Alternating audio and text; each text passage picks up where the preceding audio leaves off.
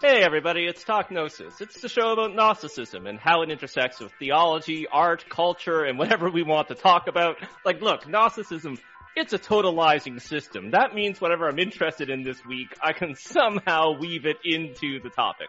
I'm one of your hosts, Deacon Sean, joined by my co-host Jason. Hey Jason. Hey there. And our guest is the filmmaker, podcaster, and academic Helen Rollins. Helen, welcome to the Hello. show. Hello. Hello. Am I an academic? My- I think you are. in think I think you a- are. Slight way. In, in a Hmm. slight way, yeah. Well, you know, I, we'll talk about this later on in the show, but uh, you do a lot with the Global Center for for Advanced Study, and and I understand you actually volunteer with them, uh, advising a severely mentally challenged man. So Yeah, a, no, a person with- exactly. which It- is it's- very kind. I did you. it out of the goodness of my own heart, really. You know. Yeah, it's it's amazing How can I help this work. troubled man? Severe brain damage. Should, Um, should, should we uh, uh, uh, explain that in joke for the, Yes. for the yeah. Yeah, by the way, if, if anybody found that joke ableist, pr- please complain to jason at gnosticwisdom.net. That is, of course, our uh, our complaints department. But uh, Helen is my, my thesis advisor at GCAS. I am doing uh, the two, two, two papers, two dissertations, two theses uh, uh, on the topic of Gnosticism. And uh, Helen has been uh, immensely helpful so far. And uh, saying before the show, she, she's never going to want to hear the G word ever again. So. Well, I was going to say, um, I'm glad, I'm glad you feel that way because Gnosticism is a mystery to me. So, It, same, same here. Okay. That's, uh, and this is the thing is that that's the idea. Like the the, Mhm. the certain gnosis is like the unknowable knowing. Like it's that Okay. it's that that uh, the thing that you can't. It's like it's like sort of a Buddhist enlightenment kind of thing. Mhm. Um, that uh, the act of reaching it is never going to happen, but we always keep striving anyway. Yeah, it's, Very it's good. We find ourselves in the striving. And, uh, Mhm. you, Hmm. you know, I, I've been reflecting a lot on Gnosticism's a dead religion, right? Uh, it, it was, but it's very influential. Um, so, you know, we're part of a revival. And, you know, I think a, a lot of my work on the show, a lot of my work at GCAS is actually pointing out just how influential it is. I actually, uh, Mhm. Jason, I, I did a show with Nick, uh, with, with Dr. Nathan Theorgy, uh, a two and a half hour show. Uh, he, he's a brilliant man. He, he's very articulate. But, you know, he, he flat out said, you know, Hegel was a Gnostic. Just no, no, no two ways about it. Just he, he said that exact statement, and I agree with him. And Helen will get to read all about it in uh, six months to, to four years. The, the fun thing about this show is that there's going to be multiple people watching that I owe papers to. So Preston, Sean, they're coming. I swear. Uh, okay, we, we better get into this. We are into this. This is an authentic conversation. Um, Helen. Uh, Instead of talking about you and around you, uh, something I Mhm. do really like uh, uh, in your podcasting work is is that you do like to discover truth or the way to truth through through dialogue, through talking, and through Yeah. talking it out. I mean, this is it's interesting because I don't know whether I've I've kind of reached a different, um, you know, I mean, to be Gnostic with I don't know if this is Gnostic about it, but you know, this sort of coming to knowledge through action potential, through seeking something, and then coming to something greater. I don't know. My my opinions on um, social media, which I guess in a way podcasts might be part of this phenomenon or part of this sort of um, in this sort of vein. But I st- set up a podcast originally in a few years ago with my friend Adrian Romero because we felt that um, we wanted to sort of like adopt a psychoanalytic kind of approach that maybe is, is it like a, a, um, a dynamic in psychoanalysis that isn't really foregrounded in the like cultural understanding of psychoanalysis. And that is speaking, addressing your public so having honest conversations um, in the presence of other people. Um, and I mean, this, I guess this kind of relates to the public and the private and the way psychoanalysis Mm. understands the public and the private. And I would say that the issue I, I have with um, social media is that it pretends to be public, but it's really private. So, and I'm, I'm not 100% sure how this fits in with podcasting, but the attempt was to have a public conversation um, honestly in a way that sort of displayed ourselves uh, as divided beings and that you know that we and I did I did sort of discover that I came to um, work out what I thought through conversation, which I think is something that is lacking today, um, and that's part of the reason why we chose the word put the name The Lack for my current podcast, which is um, the podcast that I, I, moved to from my original podcast. Um, but it's the same sort of premise. And, um, you know, so, so we, it has a sort of, I mean, I kind of am interested in um, Lacan's work and uh, there is this sort of Lacanian bent to it. Um, but also uh, so, so, so, I guess that's where like the, the philosophical idea, the lack comes in. But also another thing we felt was lacking were conversations uh, between um, people from different disciplines. And not only that, people from different disciplines who have different points of view. Mm. Um, yeah. Yeah. So yeah, we have a, first... a, three-way conversation about uh, a cultural artifact every week, and we have different. You know, there there are crossovers, like actually a lot of crossovers between there's three of us, me, Benjamin Studebaker, and Nina Power, Nina Power. But part of the way it works is that we have a kind of a confrontation between different viewpoints and that that is generative. Mm. Yeah. Yeah, I was going to say that it is. I, I think it's, a, it's, it's my favorite podcast.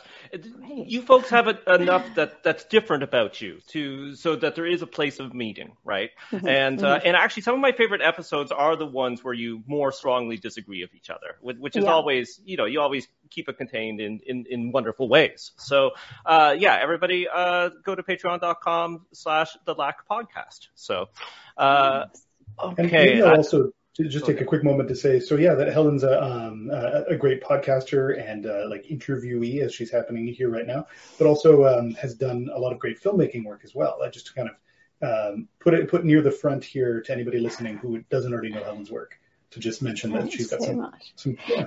That's another thing with podcasts though, because I feel like um, you know one is required these days if one is working in the arts or in thought in any way that you know one has to have like a, a presence and it, it, you know one has to generate content and stuff and it, it sometimes gets frustrating that like it feels as though the content generation can um, take on more uh, can be more demanding mm. than the work itself or the work itself is very demanding and having to sacrifice time to or falling into sacrificing time to content creation you know you, sometimes you're like oh i wish i was spending all my time on making films but Exactly. Yeah. The no, one enriches the other, maybe.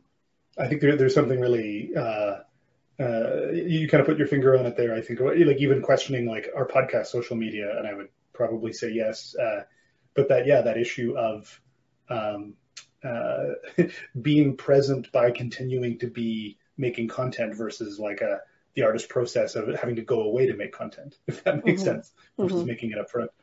Uh, sorry, I, I just I, am jumping on top of that. I think it's interesting as well because I think that um, it, uh, certainly, I mean, it, it, varies country to country, you know, in terms of like economic systems slightly being different, but sometimes one has to um, negotiate um, uh, social media more more than other times. If one is falls outside of certain systems because one's work is a bit different or you know it's not as commercial or um, you know a lot of a lot of we were just actually um, John and I were just in a, a lecture by uh, Benjamin Studebaker and we are talking about this idea of liberty and one of the um, question uh, the ideas we were discussing was this idea of like who who has the liberty to pursue um, creative work and intellectual work. And that um, in certain regimes is granted to certain categories of person um, mm. related to um, what is comforting to the current regime in terms of um, the non-threatening role of art to justify the regime. So if one's work isn't doing that, and one can't rely on um, a system that functions in a certain way because contingently at the time that one is making one's work, it's not falling into that kind of dynamic, then you have to sort of find ways. Mm. Oh, exactly. Yeah. Maybe find I, ways to explain what you're doing because people don't know what you're doing. exactly. As somebody who works professionally in theater here in Canada, yeah. I know exactly what you mean. mm. I mean, it's always difficult to say it, but um, yeah, because also it's it's not the fault of anybody, right? When the way mm. that the system functions, and it's not the fault of anyone if they um, well, you know, that obviously one has agency in, and one can make decisions about the way one like packages oneself or whatever. But, um, you know, there are like greater forces at work um, that maybe determine like where one falls in relation to the regime. So mm. sometimes I feel like I spend more time explaining what I'm in, I'm doing with my work than doing mm-hmm. my work. but anyway, it's the way it is. Yeah. yeah. I, I would, I, unfortunately, I, I, I have to I do view podcasts and YouTube as as social media because of the parasociability, right? Mm-hmm. People listen mm-hmm. to podcasts, they watch YouTube shows, and you know, as my best friend Benjamin Studebaker said on the Lack, people listen to the show and he and they feel like they they know him personally, mm-hmm. and uh, I, I think this is both good and bad. For instance, um, you know, I, I do get emails, uh, sometimes very sweet emails, sometimes emails that are incredibly important to me from from listeners. I, I should be mm-hmm. forwarding mm-hmm. these to you, Jason, because mm-hmm. they've they've they've really uh, sometimes they've gotten me through a week right? Yeah. I also get a lot of emails mm-hmm. from people who perhaps should be on medication, uh, a lot of it, and a lot of emails telling me, you know, that, that I'm that I'm going to go to hell. Um, mm. So the, the parasociability goes both ways, and it's mm-hmm. it, as I said, it can be both powerful and touching, and it can feel like a real connection. But at the same time, you, I, I, am suspicious, right? Because yeah. uh, is this dangerous? Is this bad? I, I, don't know these people; they don't know me. Or when I am listening to my podcast friends in my ears, I don't I don't mm-hmm. actually know them them, right? Well, I do hmm. think. I mean, this is something that I've been thinking recently about. Um, so I had I had Facebook for a very short period of time at university, and then I got freaked out by the way that it interfered with interpersonal relationships and how you would be walking through the university campus and you'd see somebody you'd never met in real life, but you knew them through Facebook or whatever. And an incident happened where my sister criticized a Katy Perry lyric on Facebook and then got a pile on and I defended her. And then I got piled on. I was like, oh, this is not worth it. So I deleted, this was like, I don't know, over a decade ago. Um, and then I didn't have uh, in, uh, social media for, you know, whatever, a decade. And then I um, got Instagram because of my work. And at first I got Instagram and I, I realized like, well, you know, well, actually, it was actually because I had a couple of people, not um, because of me, because I had no public profile at the time, but because of um, a relationship I was in, I had two people um, pretending to be me online to get to this person. And so I thought, shit, I've got to have a public profile because then if people mm. look me up, then they'll know this is me. And because one of them did something quite embarrassing, and I was like, oh shit, I've got to, I've got to show myself. Um, and so I got Instagram. And at first I was sort of like, you know, this is nice. I, what was really nice about it was reconnecting with, um, people I'd been at, like say, school or university with, and because I hadn't had social media, I'd missed out on lots of social events, whatever. So that was fantastic. And then I sort of felt, well, you know, it's not really the, the technology that's the problem; it's the way that we interact with the technology, or maybe it's the market system, not the technology. But of course, the, the technology is an emergent of the market system. But I've increasingly become more worried about it, and I think it was really um, lockdown where a large part of actual human interaction was replaced by screen uh, interactions. And I increasingly felt that the issue is to do with recognition and, and misrecognition and like intersubjectivity. Because from a psychoanalytic perspective, when you um, become a self, when you develop an ego, this is to do with um, being formed in the presence of your parents or your family speaking subjects who must be divided subjects if they speak.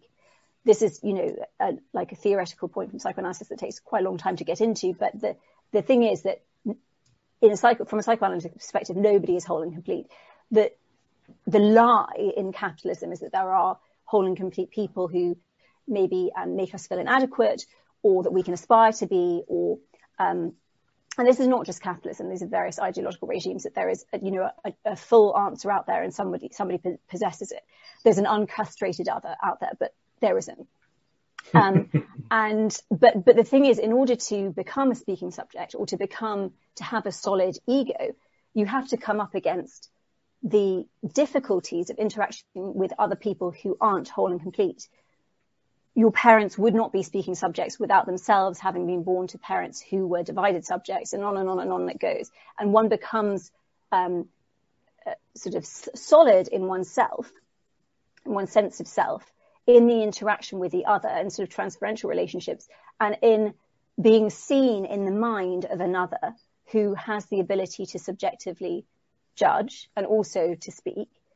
And when one sees oneself in the eyes of another who is a subjective, who is a subject and therefore divided, one comes to see oneself or, or get a greater sense of oneself. I probably haven't described that very clearly. No, no, very anyway, but the point being, the trouble is, is, and this isn't something that just goes on in childhood. This is something that, that continues on, you know, through, throughout our lives. We, we come to know ourselves through the eyes of others. I mean, it's obvious, like we don't, obviously, except for here, we can see ourselves, but we don't really generally see ourselves.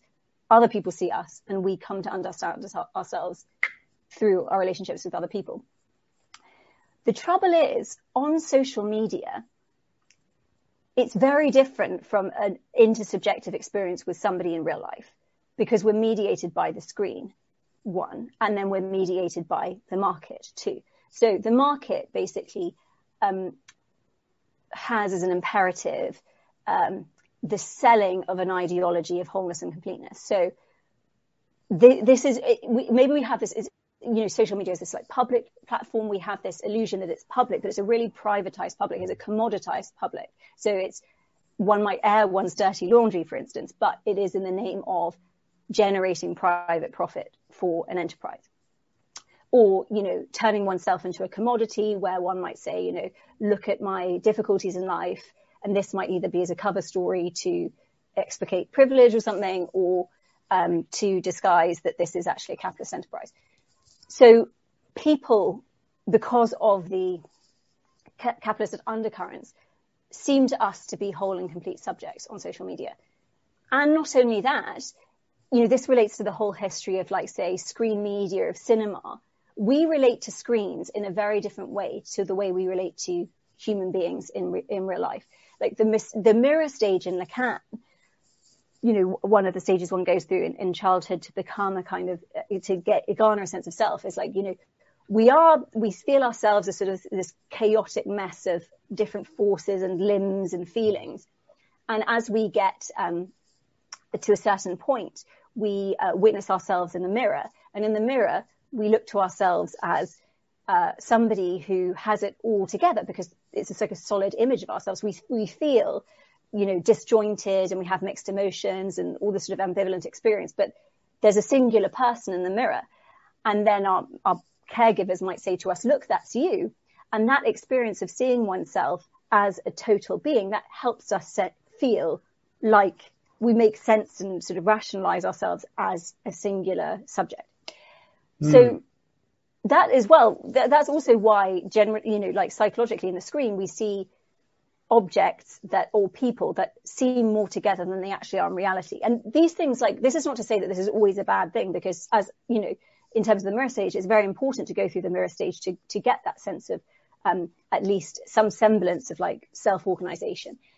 But um, when on social media, you know, and, and just to relate it to like the history of screen media, obviously like the history of Hollywood movies, you know, we are um, we relate to these characters, these demigods on screen who seem to have, um, you know, a convincing kind of totality to their being.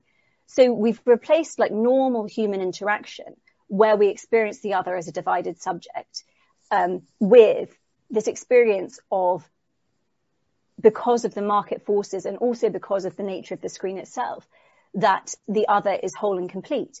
But if the other is whole and complete, they're not actually like a normal human being.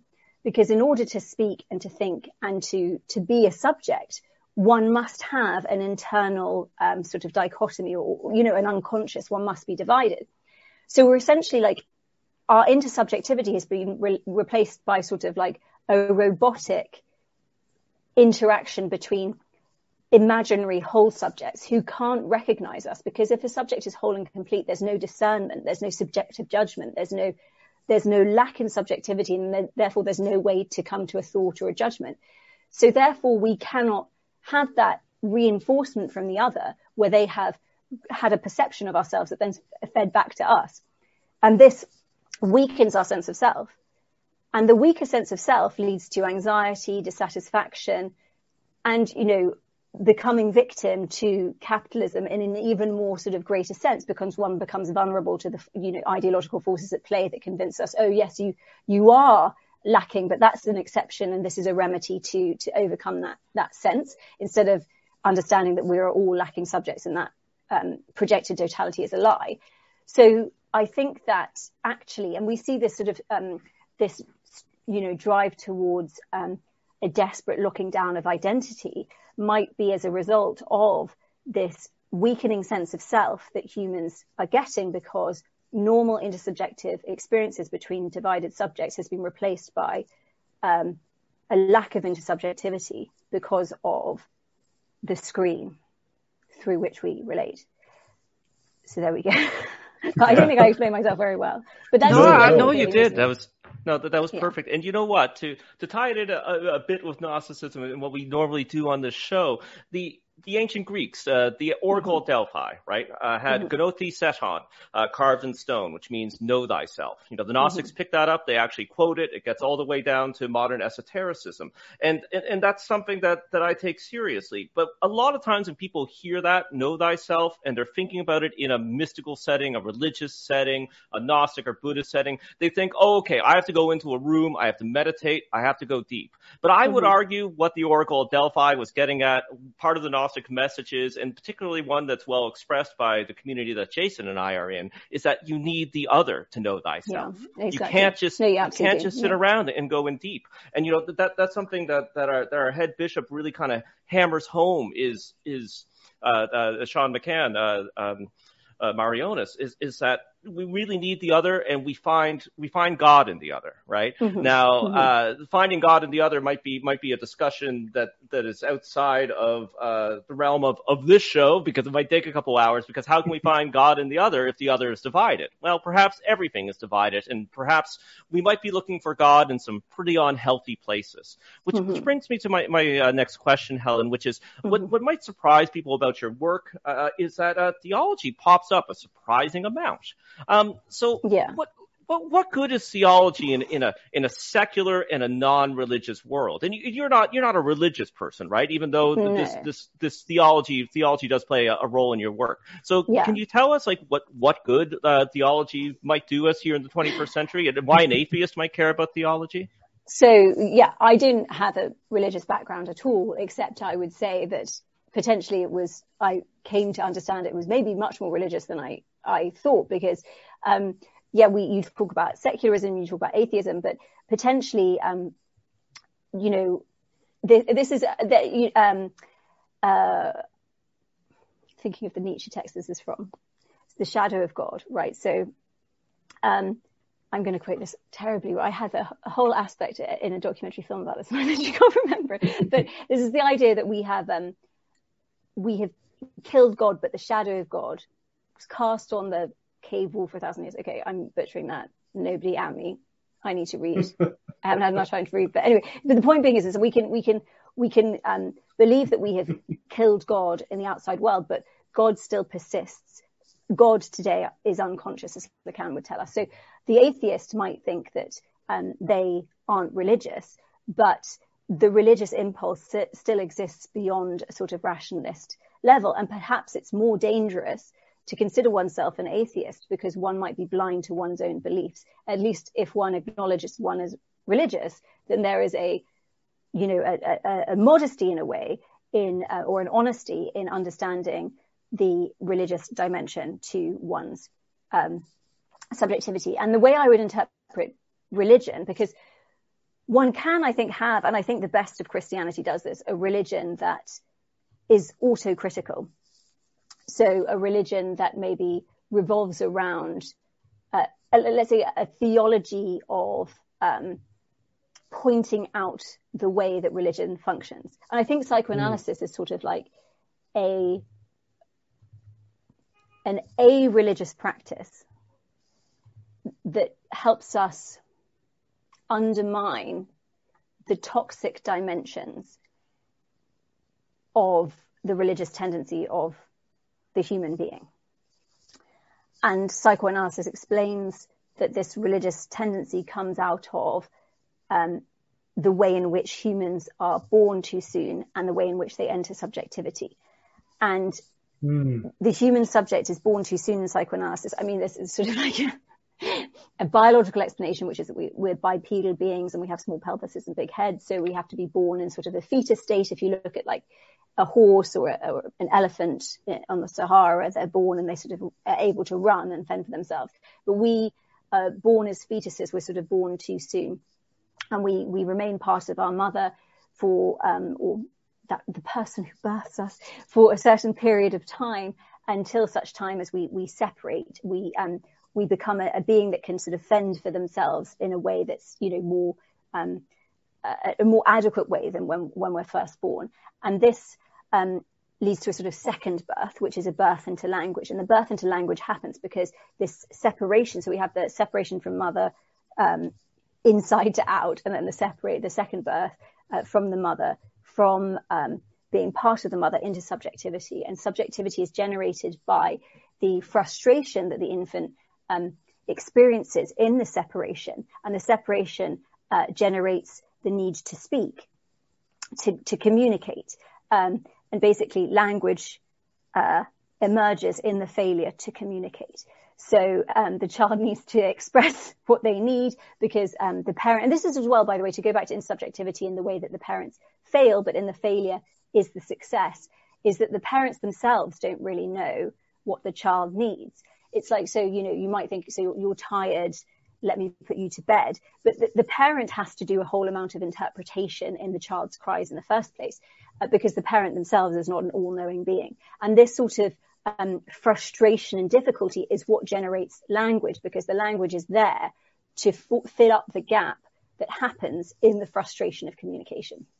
Mm. Um, so yes, but the, the point being where, where, religion, you know, because again, that, that there's this sort of like multifarious ways to understand the word religion, but in this context, I'm talking about um, the tendency for a human to believe that they can f- fill up a lack that they experience from that is um, they're endowed with upon their second birth into language because they always had this experience that there was something there before they entered into the frustrating world of having to communicate and to speak and to lack because um, you know to, to not have because the not have generate not having generates language itself so and what i would say is it's not that um, Eden did exist, but Eden only existed insofar as it was lost. So the mother's breast takes on this kind of magical quality because it was experienced as um, being something that the child had immediate access to and then was frustrated from. But that period of time, so, you know, the, the womb itself is a tomb, you're, you're dead before you're alive, you know, you didn't exist before you were born. So the sort of um, return to oneness, for instance, that one might, you know, hope for in this sort of ideological um, pursuit for wholeness and completeness is, is a death in, in, the first instance. And then as soon as you're born into the world, you're already born into antagonism because your parents also are divided subjects. But because you are part of the mother and the mother is sort of taking the best care of you that she can, you, you aren't yet a speaking subject, but you have this experience when you enter into language that there was something better that you know exists and you imagine you could get back to, but you can't. And not only can you not get back to it because oneness is death from this psychoanalytic perspective, but also the oneness never existed in the first place. And this is maybe where Lacan gets more Hegelian than other um, psychoanalytic theorists, because even in that period of time when one was at one with one's mother, there was no oneness there because the mother was already a speaking subject. But the point being is that this this pursuit of a return to wholeness, you know, is tied into this idea of death drive because oneness is a return to oneness is a return to before life is a return to death. Um, so, I mean, I guess there's a, there's a whole um, like universe to get into in terms of how this relates to to atheism, but the point being is that there is not um, a pure rationality in the universe in which we live. If we if we buy into the Big Bang, this is like a prime example of everything is generated from antagonism between light and dark or on and off or one and two or the oscillation between whatever particles. Um, or I don't know how, I guess there's various theories with the Big Bang. And again, don't at me, I'm not a scientist, but you know, something becomes in, so infinitely small that it becomes um, infinite complaints. Yes, and the complaints. Um, but this is the thing as well, by the way, with podcasts is like, you have to be able to have these conversations to sort of work out mm-hmm. what you think. Anyway, and we, we are kind of closed off from doing that in this, in this sort of the world in which we live. But, um, uh, yes. Can I just to jump in there for a second? Yeah. Uh, it's something that you said a little earlier that really struck me that I want to um, uh, rearticulate in a way in a thought that I've been having a lot yeah. regarding uh, the sort of the the efficacy of spirituality or, and religion mm-hmm. is that I think like um, the the the worst approach you can take to religion is to try to confuse it with truth. Yeah. Um, like yeah. that uh, uh, that there doesn't um, like getting hung up on the like world created in six days, you know, mm-hmm. or afterlife or any anything where you're where you are trying to presume a specific truth mm-hmm. is is uh, is where religion is sort of not no longer helpful, uh, mm-hmm. and where it's at its most helpful is when it's like trying to be as resonant as as art can be in mm-hmm. Mm-hmm. in uh, in helping you connect with uh, with with that lack, like with that mm-hmm. with this understanding of a world of of of adversarial elements and and yeah. like frustratingness and things like that. It's like mm-hmm. so the the the best metaphors it can it can give you to deal with that are uh, are where it's are like are where religion, spirituality, etc. can help. Uh, mm-hmm. uh, and where like where it where it causes the most problems is when it's like, oh no, you are 100% going to go to heaven if you do the following checklist, mm-hmm, you know. Mm-hmm. Um, uh, but this is this is the interesting thing because in a way it's like it's like the dialectic of religion. Lacan says only only a Christian can be an atheist, right? So the, the way that what what is I guess it's got at there is that it's only by like throwing oneself into uh, certain beliefs is not necessarily a bad thing because often one, and this is, I, I guess this, this phrase relates to what I try to do with the films that I make, is that by throwing yourself into a belief almost is the way in which a, I don't know, truth or, or, or um, a dynamic of reality is revealed to you, which is that everything falls ultimately into contradiction. So the more one pursues something with certainty, the more one falls out of the other side. But in a sense, yeah, in a, in a sense though, it's like the, the atheist is the most, well, it depends what we mean by religion, but mm-hmm. can be the most religious person if we, if we interpret the word religion in, let's say it's, um, one, you know, the, the sort of, uh, one one way in which it's understood, which might be sort of magical thinking or detachment from reality or something like that, because there is a truth in reality that can only be encountered when one throws oneself into reality, which might be through something like blind belief.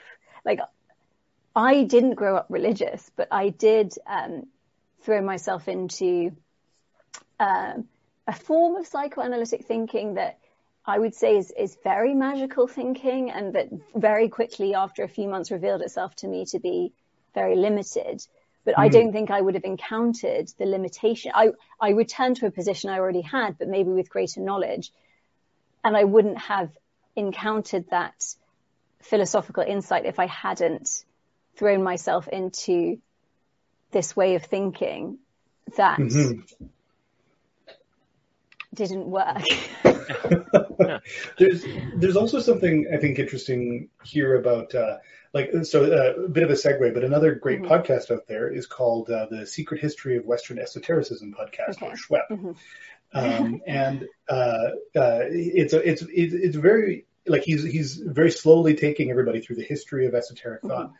And one of the things that's interesting is as he got to Christianity, one of the notes he made is that um, what was really interesting about uh, the advent of it when it became a really like prominent religion was that there was there was a real focus on big T universal truth. Mm-hmm, mm-hmm. Um, uh, and that and that was something that was actually kind of like confusing to like the Romans and Greeks and, and stuff around them Yeah. who were like uh, pagans, but they weren't like their their religious perspectives weren't so totalizing. Like Yeah, yeah, there, there was never a moment. I mean, actually, who knows? Who uh, I presume there wasn't a moment where somebody was going. I have to logically understand Zeus to be in every corner of the universe. It was simply Mhm. like Zeus, Olympus, whatever. I'm going to go do my job now, you know. But Mhm. then there was this exciting idea, but then also this totalizing idea hmm that I, I, where I'm going here is that I think like what what I what what you what strikes me about what you mentioned is that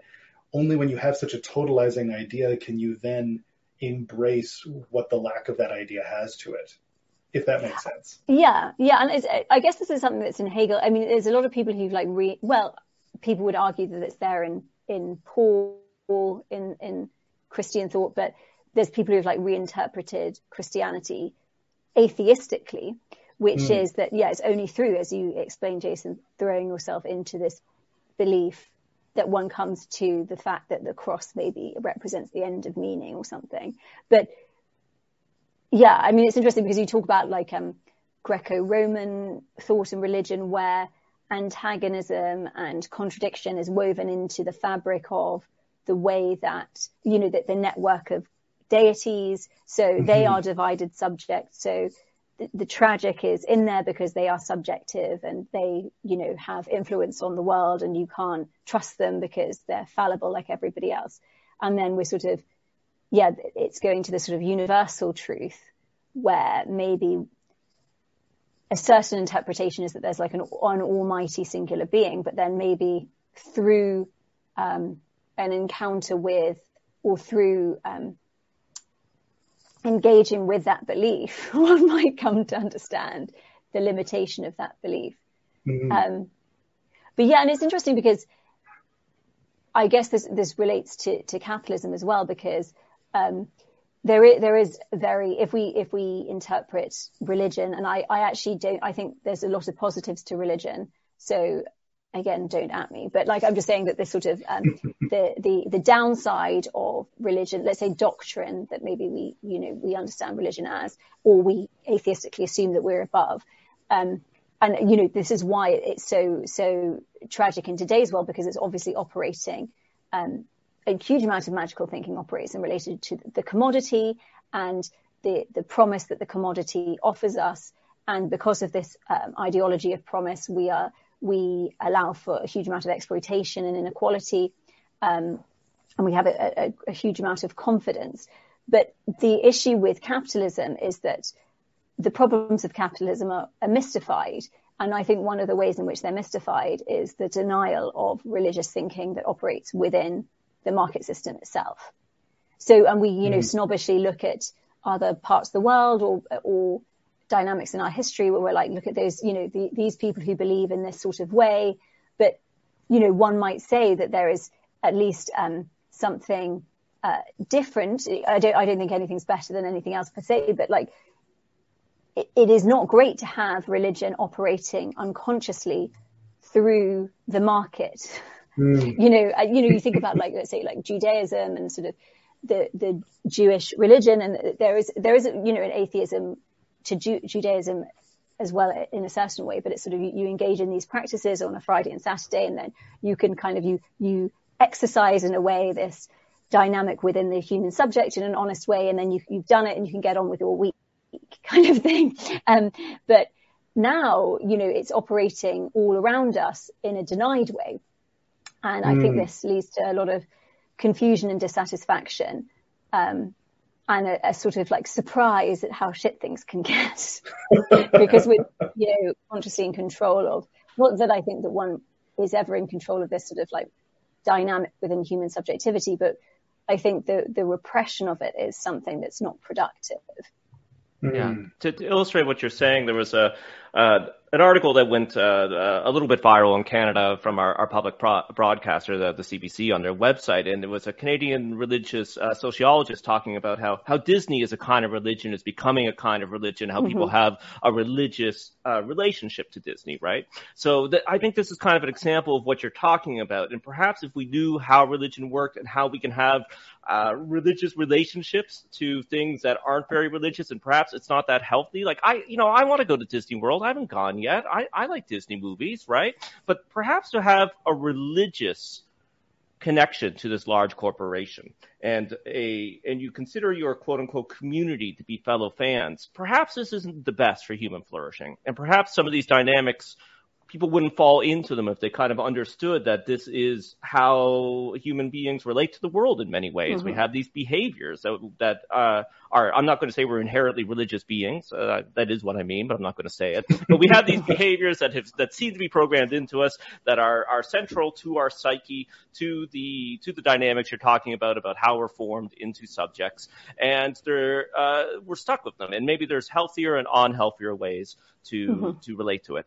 Um, and also to, to mm-hmm. clarify a few things, or you know, we're talking about the show, uh, and as I was saying at the beginning, what does any of this have to do with with Gnosticism? So I'd like to pick out some of the Gnostic themes. I, I was corresponding with a with a with a scholar uh, that we are going to have on the show, and, and she also flat out said, well, you know, obviously Gnosticism is in Lacan. I don't know why everybody doesn't see it, and I'm like, well, you're one of the three people with PhDs in the entire world that I know of who also who has seen it. Um, but you know, it's, it's very interesting, Helen. I, think perhaps some people's heads uh, poked up who are very familiar with, with the religious Gnostic mythology, because we're, we're, talking about Eden being an illusion, Eden being the womb, Eden being kind of a trap. In Gnostic mythology, Eden Eden is a trap. It's uh, mm-hmm. it's it's a false reality. It's it's it's a dream created by this this this false god to to keep human beings uh, separated, uh, confused, and lost. And some of the uh, Gnostic texts actually refer to the womb as Eden. So so very very interesting. And also, you know, Gnostic mythology has this idea of a fake god that rules this mm-hmm. world, and it's okay. usually it's usually uh, visualized as a as a snake with a lion's head. But th- there are some textual references to visual visualizing it as a womb or perhaps a female genitalia. So it's, it's very interesting how, how some of this does, does kind of tie in. Now, I'm not saying that the, the ancient Gnostics were Lacanians, but they were very psychological. And I think they are coming mm-hmm. to, to some of the same insights. And what's really sort of pulled me in this direction was was rereading a, a Gnostic text which had been lost until 1945, the the mm-hmm. Secret Book of John. And in, in in the beginning of the book, I don't know how many times I've read this text, uh, Helen and Jason. You, know, Jason, you know I'm always talking about it, right? I've, I've mm-hmm. probably read mm-hmm. it, you know, 10 times, 20 times, 30 times. It's not that long. But near the beginning of the text, it says, "The one cannot be known." Flat out. Mm-hmm. How many mm-hmm. times have I read that in my life? The one cannot be known. The one cannot be known. Uh, a, a, lot of times, the interpretations of Gnosticism, like gnosis means to know, is that is that we completely know the one and we fuse with the one, right? Mm-hmm. But the text opens with the one cannot be known, and then when we go on with the text, God's wisdom, God's reflection upon itself, the absolute knowing of God trying to know itself, it can't even achieve that. If God's wisdom can't know the one, well, you know, how are we supposed to know the one? And what mm-hmm. happens when God's wisdom tries to know the one? It falls into contradiction. That's mm-hmm. in the in the Gnostic uh, narrative where there's it's very obvious that that contradiction comes into the story. Though I'd argue that it's actually at the very beginning. Also, just to tie it in, and this this is a whole show or perhaps a whole uh, uh, master's thesis. Um, in, that that we might be hearing more about in the future. The, very interesting, also at the beginning of, of, of Secret John, is is the one all, all creation starts when the one looks into the water that surrounds it, that they call like a luminous water, it's not a literal water, and it sees its reflection. So it's it's the mirror stage, right? And what what does it see? It, sees it sees a wholeness, it sees a completeness, and it wants to know this wholeness and completeness, but it's it can't know this wholeness and completion because mm-hmm. there's only contradiction. Helen, mm-hmm. talking about only contradiction, perhaps uh, uh, you've already sort of discussed it, but if you can yeah. if you can sort of pull it out and make it more obvious. But you taught a seminar yeah. that that people can still take, right? It's ar- okay. it's archived, so yeah. it's uh yeah. yeah, it's called the emancipatory contradiction. Mm-hmm. Um, so I, am going to, you know, without knowing anything about this course, uh, first I want to know how, how can contradiction be emancipatory? And is it is it emancipatory because it's all about how we can free ourselves from contradiction, fix ourselves through reconciling contradiction yeah. and reaching alignment as wholeness? Is that is that how it's emancipatory? it's to do with um, how coming to terms with contradiction might allow us to have a better understanding of the world in which we live and consequently build more equitable political systems. So, mm. my favorite quote of Marx is from the introduction to the critique of Hegel's philosophy right, which is the, um, you know, the chains bit, the picking the living flower bit. It's funny. I feel so out of practice. I feel like I talk so much. And then when it comes to like actually explicating myself, I'm like, oh shit, what do I what do I even think? I don't know. But anyway, but these you know these aren't my ideas anyway, so everybody can find them said by better people everywhere. Um, but anyway, but the point being is, is in this passage, it's about how you know that let's say one is, one is enchained in the capitalist system, and the the the chains are covered by um, uh, sort of fake flowers, and this is let's say ideology. An ideology is that which um, reconciles us to reality by papering over contradiction. And um, under capitalism, the um, ideology uh, that it operates is that which um, makes us deny the contradictions and difficulties within the market system.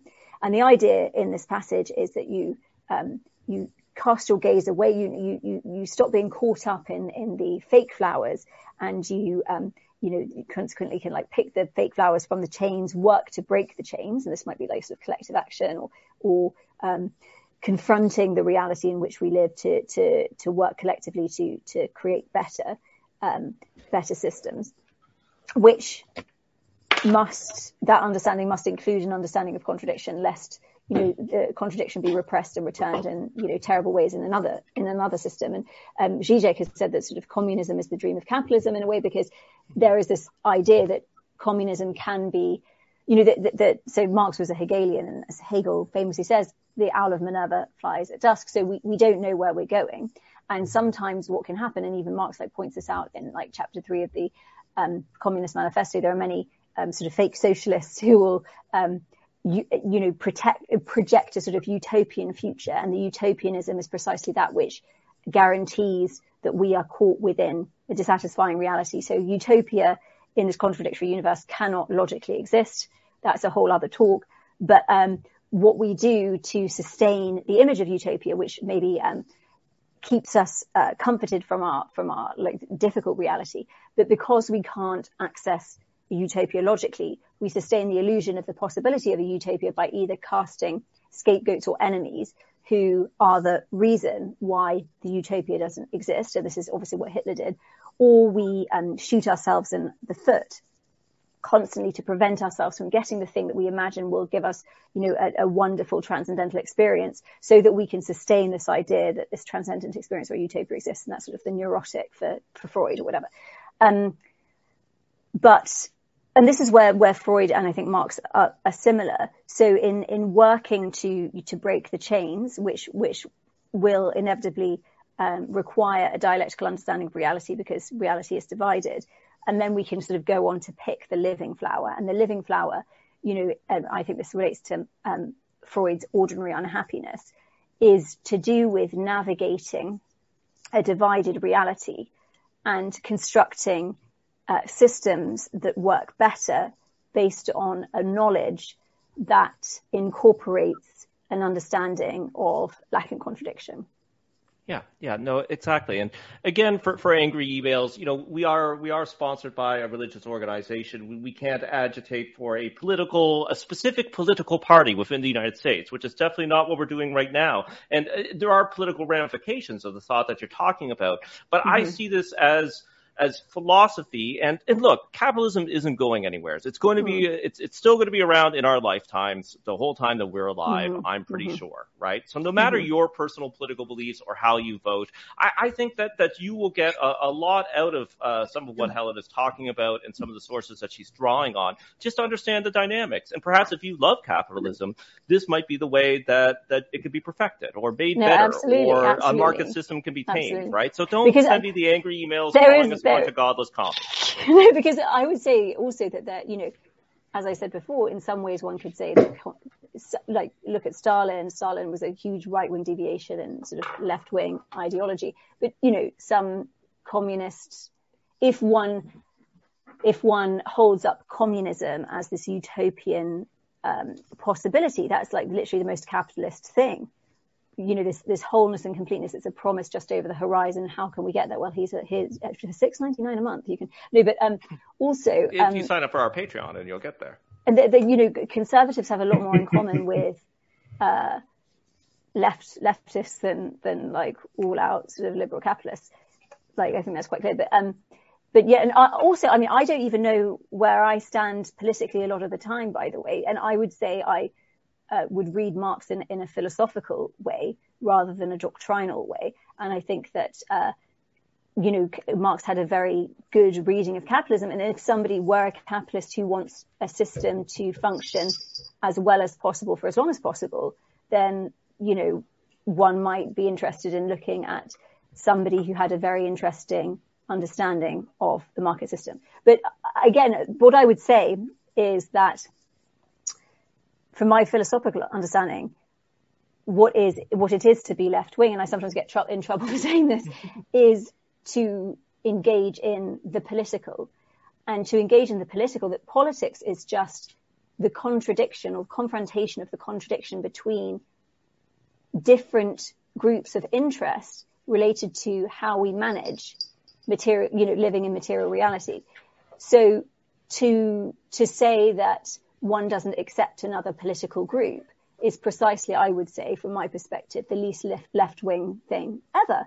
And I would, I mean, I have a sort of a similar reading of left and right as someone like Todd McGowan would, and that is not the universally understood reading of left and right. And I think that does lead to like a lot of confusion. But I think precisely what's problematic today is that what is deemed left wing is extremely totalitarian and you know we see in the left all the time that people get cancelled even for associating with somebody with a viewpoint a political viewpoint that the the liberal capitalism or the liberal left deems unacceptable. But actually really from a left wing perspective you know we, we don't know where we're going and we need to have this confrontation with different points of view in order to understand. And this isn't just a sort of like debate sort of is what you know the pressure of debate makes a rock into a diamond or anything like that. No, it's like this. We live in a contradictory reality. We live with other people who are contradictory subjects and who have different points of view. In order to understand or to create a more equitable reality, we must understand this dynamic, and that dynamic, uh, you know, as in this, this gets us out of sort of the magical thinking, the ideological thinking, which is all to do with cancelling contradiction and like, you know, including in subjectivity. And this leads to toxic sort of forms of, um, you know, organizing society. But actually, we do need this confrontation between all these different kinds of points of view. And often there is much more in common uh, with point, you know, in terms of political, different political points of view than, than we than we would choose to to to admit. You know, you listen to like the most sort of uh, let's say, stereotypically right wing religious person, you ask them their understanding of what heaven is, and it sounds like a lot like communism, for instance. So I think a lot of people, and I, you know, I don't even know if I, I don't know what, as I say, I don't know what I identify with politically. So I'm talking about this from a philosophical perspective, and I think that. Um, in terms of discourse, we have to confront all kinds of perspectives because of the divided nature of reality and the divided nature of subjectivity. And this leads to um, different interpretations of reality that must be allowed to exist. And it's in the, the cancellation, this sort of, um, um, you know, Hegel has this sort of idea of the beautiful soul, where one, um, you know, the, the, children sort of go through this, um, it's sort of like a paranoid schizoid, like position uh, in, in childhood when a child is sort of coming to understand that they have darkness within themselves, you know, that they're experiencing sort of bad thoughts, whatever. And, you know, they start to imagine at night that there's a scary monster in the cupboard. And that's sort of a way that they manage the darkness within themselves that they're coming to, to sort of realize. And obviously this, this political scapegoating, different perspectives don't go away. And the antagonism doesn't go away and the unconscious doesn't go away and the sort of the, you get the sort of more reactionary return of the repressed if we don't sort of have honest and like conversations that acknowledge this. So, um, yeah, but I do understand that a lot of these, like the term, but again, like this is language itself. Language fails. Language is like the slippery slope, a slippery piece of soap that it never hits the nail on the head, you know, like, and that's, that's why language is what it is. If it wasn't for the fact that language fails, we wouldn't have conversation. We wouldn't have, um, we wouldn't have comedy. We wouldn't have trans, you know, the difficulties of translation. We wouldn't have art. Art is like, or let's say poetry is like the, the, um, you know, the, like the yawning kind of, um, excess that happens because of the failure of language. So in terms of politics, like I know that when I say Marx, like this, this means so much to so many different people. And you know, I mean, this is like because I, I, used to work a lot as a translator, so there's this sort of idea in translation, like how Google Translate can never really work because you cannot binarize language, and every word that you have has a sort of a universe to it. So there's um, a famous French translator who has this, who I was listening to, and he was talking about the word bread. Like when you translate the word bread in France, like there is not the same universe of meaning like bread might mean like uh, meat having you know meat meals or lunch or a baguette or sort of good good artisan food or something like that or the people. Yeah, it's, it's, very painful to uh, translate it. Yeah, oh. but in America, you have, exactly.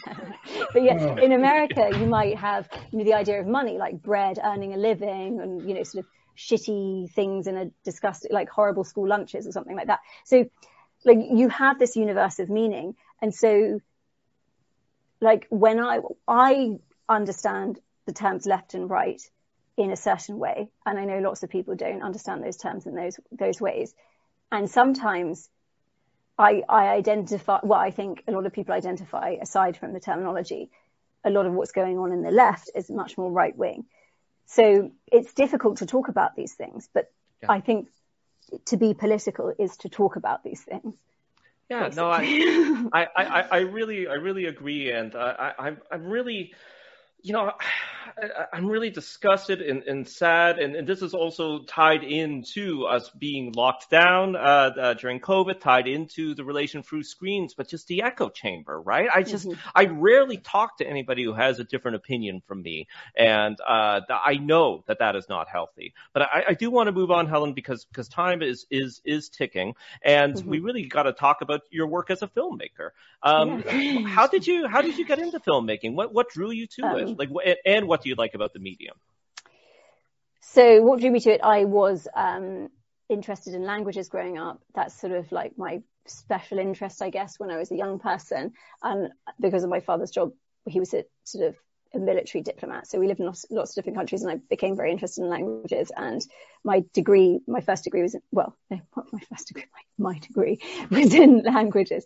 Um, but I, um, basically being a little bit, um, somebody who likes to make my life easy for myself, I realized that I could get very good at languages by watching loads of movies in another language. And this was in the time, this was sort of like 2003, 2004 when I really started to do this in my kind of early mid teens. And, um, you know, I just watched the same VHS like a million times, but I really got into film through my interest in learning languages. And then I did a languages degree and I really like literature as well. Like literature is, you know, um, a big thing in languages degrees, but also, you know, you can look at look at film. I actually wanted to um, do something completely different with my life, which was uh, be a professional athlete at one point, but I uh, couldn't because I had this illness that was undiagnosed for a long time. And when I eventually found out what it was, I had been getting like really crap at the sport that I did during the time that I was undiagnosed with this illness, and um, I took a job during this time which I wasn't that satisfied in. Um, as I was sort of trying to work out what I wanted to do. And then when I found out what my health condition was and I realized I would never be a professional athlete, I was like, right, okay, let's end this pursuit and then let's look at something that I'm, you know, have been interested in. Um, prior to this, which was film, but I never really thought it was really the shock of sort of finding out what was going on in that, in that side of things that made me, um, focus my interest on, on film. But yeah, I mean, it's, it's obviously not, um, an easy thing to do um, because films cost a lot of money and uh, this leads to a lot of sacrifice. And especially if you're making films that maybe are um, I love I love all kinds of films, and I think because the power of the medium transcends whether you're making sort of an art house film or some sort of Ponzi philosophy, philosophy film or something like that. Um, and actually, I think that the, some of the most philosophical films follow a more sort of um, uh, base, maybe um, visceral, uh, like narrative structure. Yeah, rather than sort of like an hour. Yeah, yeah, not, they're, crime, sort of crime thrillers. Yeah. Yeah, no, well, exactly, and not yeah, there's airy fairy. I mean, I we sort of did a version of a crime thriller in a sort of philosophy film that we made, but um, but some of these sort of more experimental sort of airy fairy films that don't get to the point, you know, I think actually they're maybe not quite as powerful. I don't the subject as as the more kind of um, start to finish, um, you know, elaborate kind of river narrative. But yeah, no, I've been doing that now. Um, I started to make films when I was uh, just before I was 25, so that was um, nine years ago, and uh, I've been doing that ever since. Yeah, and various things on the side as well. Yeah, and uh, uh Jason, you, you watched and enjoyed uh, one of Helen's films. What's it What's it called again? Uh, All One was how I pronounced it. Yeah. Um, but uh, yeah, uh, the, apparently it can be read other ways, John. Yeah, I, I I've always read it as as alone, uh, but I'm sure we can probably get a, a, few more readings out of that title. But it's uh, we're going to link it up. It, it is it is free online. It, it is public, um, and it actually explores a religious parable. And I don't think I've ever told you this uh, before, Helen, but uh, it's a religious parable. It's it's originally from Buddhism that that I use so much in, in my local community here in Montreal that I think everybody will, will quit if I say it one more time.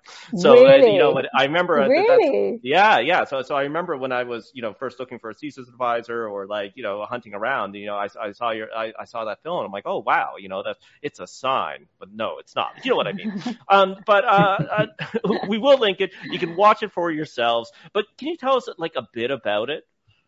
Yeah, so I actually I hadn't heard this parable, but I was listening in on another podcast being recorded, and somebody recounted this parable, and I just thought this was, you know, would be so it's so cinematic, and um, it kind of aligns with what I try to do in the filmmaking that I I do, and I thought it would be very cinematic to set it in Ireland, where I'm from, in um, you know, in the Irish language, um, and I guess that the reason why I well, I actually think parables function in a, in a way that's similar to the, the kind of films that I make, which is to do with using the sort of very riven narrative form to sort of trick the viewer in a way. Although I think this, even if I explicate that it's a trick and um, the reveal of whatever film is, um, it's, it's obvious that it's going to end up the way it is. Like I, I think films still work whether you whether you explicate the plot or not.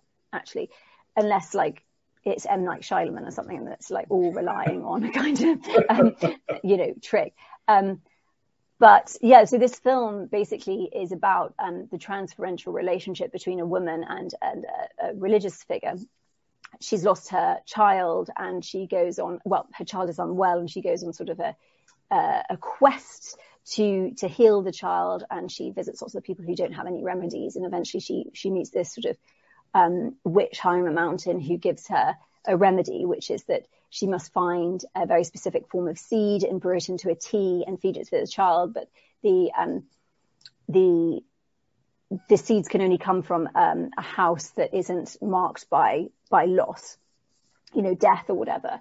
And um, so the young woman enters uh, the community of the world, and she goes house to house, and in in hearing the stories, because obviously she finds no one who hasn't hasn't suffered loss, um, which is the nature of reality, because obviously life is terminal, is a terminal illness, you know. So um, she she encounters the fact that nobody um, has, you know, not experienced grief and and loss and death, and through this communal experience, she's able to come to terms with the loss of a child and, and bury the child sort of collectively with people in her community. Um, and she comes to understand that sort of death is part part of life. But it, it's it's she only. I mean, I guess this sort of like relates this idea of only the Christian as the atheist. It's only through the sort of like reckless pursuit of a possible wholeness and completeness of an, a universal truth that she comes to a more dialectical universal truth, which is that like life is marked by death. Um, but it's only you know she, that that um, that healing would not have been able to be possible unless it was for unless she she um, you know engaged in this belief that it was possible that her child could be saved. Um, but I I so I really like using film to to bring people. I would call it like to the gaze of lack. So um, one identifies with a character who is very invested in um, pursuing something or achieving something or um, finding something out and then what is revealed. And this is what, you know, it was much more common in, and I think film does this so well, but, you know, in, um, pre-neoliberal cinema, you know, this is, this is, this is the Wizard of Oz. Um, it's actually, it's only in getting the, the, the audience to really invest in this way that one can make the gravity of the contradictory, lacking nature of the universe land. I feel like so. Yeah, I, I like to bring people along for a ride and then make them sorely disappointed, or you know, use this form to communicate some truth about reality that I don't think um, lands that well um, well, I think film has a particularly is particularly adept at getting this to land. I think that you know you look at a Rothko painting, it does the same thing. Not that like my films would ever be anywhere near as good as that, but um, I feel like film is a technology that can allow us to experience this sort of um, universal, not in reality. I, I want to hear. Are, are you guys uh, good to go for another ten or twenty? Because uh, I want to. Hear I can do ten probably. Okay, Jason, yeah. uh, uh, I'm going to unleash Jason because I, I, know he'll probably want to say some things about uh, art and film. Before, you know, the, going back to an earlier conversation, you know, it's a real shame that, that we really have to commodify everything, be it religion, our hobbies. Uh, Patreon.com slash Gnostic for as little as a dollar per piece of media per month, you can help us keep the show going. Uh, you can also uh, give us more than that. You can give us less than that. You, you can set a, a, cap on the amount. We usually do four to six pieces of media per month. We don't give you anything for your support, but we give you early access to the shows when I have the time and uh, to put them out. Uh, but that said, we're we're incredibly grateful. And if you want us to give you something, just just let us know. I'm always trying to figure out like uh, uh, what we can give back to our, our patrons. We don't want to put content behind a paywall in this particular situation because of, you know, there is a lot of religious content and we want to spread the gnosis. You can do one-time donations at paypal.me slash Gnostic. Okay, uh, Jason, art, film, uh, the lights, camera, action. Go. um, yeah, no, I, I, I, a lot of this is actually just me, me saying that I would agree. I think the only thing I would say is I think, um, I think film is particularly adept at it, uh, because of the, but I think it, in in many ways because of the kind of the the the strategies of storytelling that have grown mm-hmm. through through history of like mm-hmm. of theater and uh, literature mm-hmm. and like mm-hmm. you know film is kind of ha- uh, also has I think um, unlike theater in which the audience can look uh, at the lights or at the, the the the set instead of the actor kind of thing like that or um, a novel which the reader can put down film is mm-hmm. kind of like unless you leave the theater you're going to see Mm-hmm. Like there, there's a such a, a, strong amount of control. Yeah, that's, that's that's possible there, which I think is is uh, is fascinating. And I think one thing that I um, uh, so uh, what I was really struck by in terms of what you were saying was the um, that sense of the uh, giving somebody like a hope and then like kind of taking it away or, or not fulfilling that that promise. And I think there's something like in a way maybe all like uh, all project like all art projects can can hit or hit that button at varying levels of efficacy mm-hmm, if that mm-hmm, makes sense. mm-hmm. um, i think that's right yeah. like in some of them may in fact even by by striving to hit it as hard as possible are the ones who f- are furthest from the mark if that makes sense. No that i think that's absolutely true. But the thing is it's like art art i would say i th- i mean i am biased because i like art but i think it is the most powerful force in the universe besides of love i don't know. But no i think art precisely because it tolerates contradiction. That's why it's so mm. powerful and that's why i think it's so um, we have an appetite for it. Um, and film interestingly i think sometimes films um, let's say politically speaking or philosophically speaking that are most useful to talk about are the ones that really try to paper over contradiction with like an ideological narrative and they, they're so rubbish then it's so obvious what this sort of like I mean, some some films that are very celebrated do this, and I don't want to like. I, I feel bad sort of naming names, but there are some films that are like so ideological that I, but they make for great like conversation fodder. But um, but yeah, no, I, and I think the thing is that that art that doesn't tolerate contradiction is, you know, propaganda really. um, but but but I think art, and obviously, yeah, sometimes if one is trying to communicate something, even though it might be a dialectical truth, does that still make it art? I do mm. think that art still needs to be organized around ideas. Um, and I think that when art, when the medium itself puts a viewer or a spectator in a position, so it's less to do with like, like explicit ideas, but rather mm-hmm. Like a subjective position in the viewer. Um, but yeah, I don't know. I don't know if I actually do make propaganda, or not art. You know, that's the uh, question I ask myself. like I'm, I'm, I'm having a kind of an intense moment right now because part of what, part of the reason I got into Gnosticism was because it, in it, in its poetry, described what it feels like when I'm directing a play. Mm-hmm. Um, when I'm mm-hmm. when I'm writing poetry, when I'm when I'm making anything creative, and mm-hmm. and it feels like it's working. Mm-hmm. But why why I'm mentioning that right now is because I think what, what you may have helped me uncover is that for me particularly, the moment that I'm often chasing is that moment in which the art is holding a contradiction, mm-hmm, mm-hmm. is is allowing the contradictory space to be present and not answered but but felt, if that makes mm-hmm, sense. Mm-hmm, mm-hmm. Um, and in fact, actually, the uh, uh, art projects that that create that space and then try to answer it directly, I've I've mm-hmm. often felt that that's where they fail. Mm-hmm, mm-hmm. Whereas the like, in fact, uh, um, I just I just watched your your films earlier this morning, and I feel like part of what they did so well is they sort of held that space, and then then we're like, and now you know, go have coffee, like go go talk about this, go. Because no, I yeah, it's interesting because this is again, I think you know, so much film um, becomes sort of sickly and dissatisfying when yeah, and because obviously there's a commo- like when it's commoditized, there's a this commercial imperative to promise something. So, mm-hmm.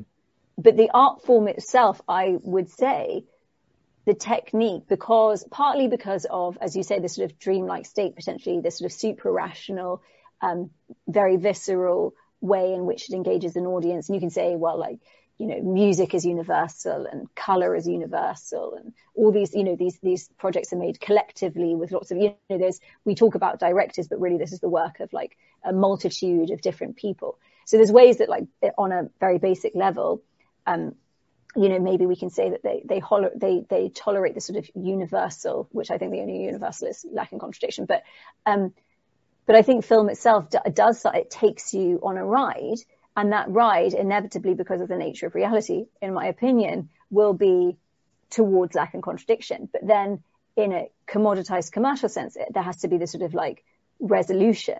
And I mm. think the real dissatisfaction or, you know, like sort of sickening quality to some cinema is, and it often though, it's not, it's not like base, crappy, um, you know, popcorn movie, but rather sort of like um, semi-elite, um, self-congratulatory, uh, political, you know, where it comes to a conclusion, or you know, and and and when when when that happens, when when there is a sort of like, um, and, and I I mean, because I do a lot of writing, and I always try to to like have the work come from an idea, from a theme, but the theme is not like it might be a question or it might be, um, and you know, if the conclusion is always, let's say, like lack, but you know, it will be revolving around this question. But when I think a work um, has an answer to the question, rather than provides the multitude of voices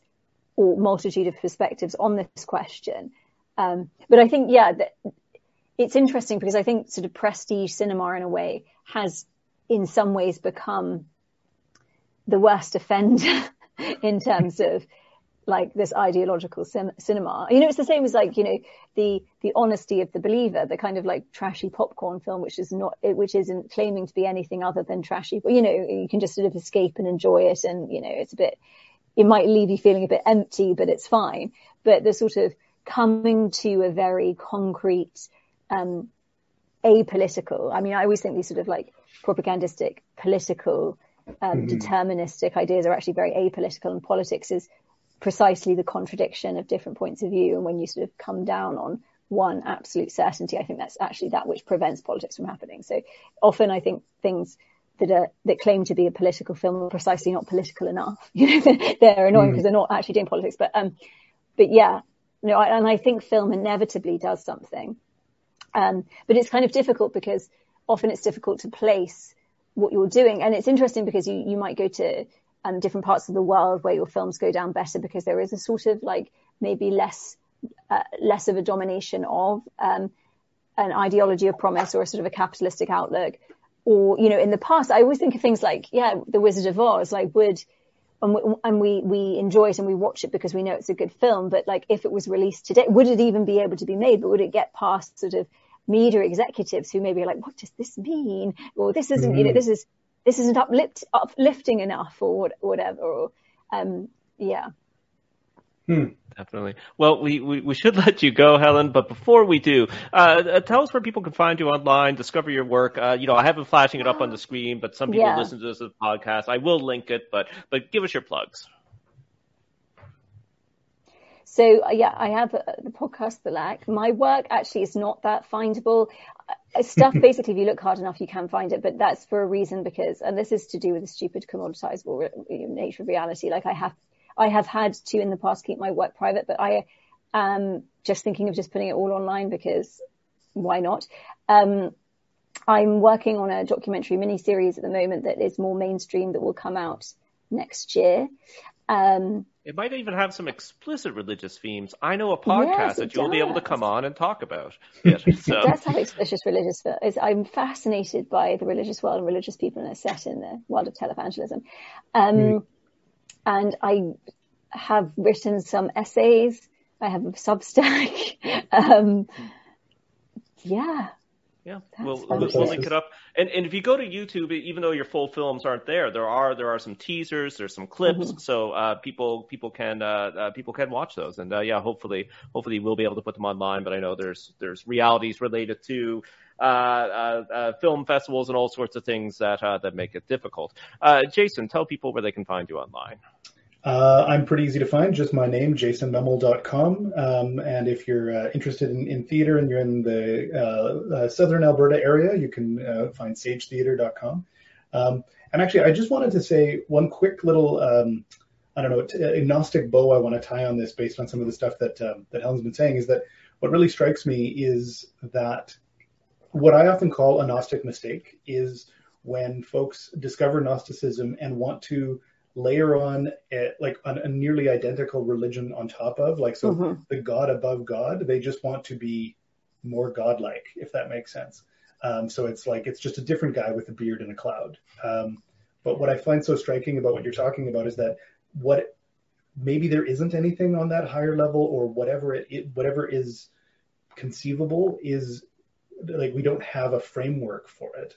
So that's like i think what what i'm really struck by is the part of that part of this Gnostic uh, the, um, process is to try to get beyond that lack or to try to bridge that lack and not replace it with another with not with another commodity if that mm-hmm, makes sense mm-hmm, like mm-hmm. what's what's another easily understandable concept i can just apply on top if that makes sense mm-hmm. because it's it's the question, not the answer. That's yeah, that's a, exactly. a vibe I wanted to connect here. You're getting comfortable with the the lack. You have to acknowledge it and be in that space, perhaps. Exactly. to tie tie a bow to tie a bow on the bow. Yeah. Uh, okay, my plugs. Uh, I am going to be taking a little break from life, but the great thing about um, well, actually, I'm going to be embracing life, so I'm I'm making a new one. Well, I'm actually I've already done the work. It's I did the easy part. So, um, well, maybe said, you'll, you'll, be, you'll be not sleeping for a while. That will be quite difficult. Yes, exactly. exactly. Although I'm already an insomniac. Uh, I wish I was one of those productive insomniacs. I'm not. Uh, you know, I'm just up all night staring at the ceiling. It's great. So, uh, so the, the, I'll be able to put this to, to good use. Anyways, the great thing about podcasts and YouTube uh, shows is they live on the internet forever. So who knows when you're listening to this? So you can, uh, if you're ever in Montreal, sometimes I do stuff online. My parish is holygrail.substack.com. You can, uh, I teach meditation, uh, secular meditation, uh, mile end meta, mile, mile end meditation.substack.com. You know, I got, got to give some plugs for, for Jason and I's tradition. There's actually a free course that you can take online, which is johannite.org slash learn. It's an awesome course about the, the specific stream of Johannine mysticism and, uh, Gnosticism, and it's fun. There's no requirements. You know, you, you, after taking the course, you don't have to, you know, shave your head and give us all your money or anything. Uh, even if you're vaguely interested, you can check that out. Now to plug another school because I want to become the world's first Gcasty millionaire, which is gcas.ie. so that's, uh, that's where, uh, Helen does some teaching and advising, where she runs and is one of the founders of their art department, which is new. We didn't get a, a chance to talk about it. And if you're interested in some of the psychoanalytic uh, aspects, uh, you can also just take a course there, right? You don't have to do degrees. You don't have to do anything. Uh, take a course or a seminar. If you're interested in some of this Lacanian, death of God, continental philosophy stuff that has come up in uh, uh, uh, the show today, that that's a great place to to study it. So uh, that's it. Bye, everybody. Thanks again, Helen. Thanks, guys.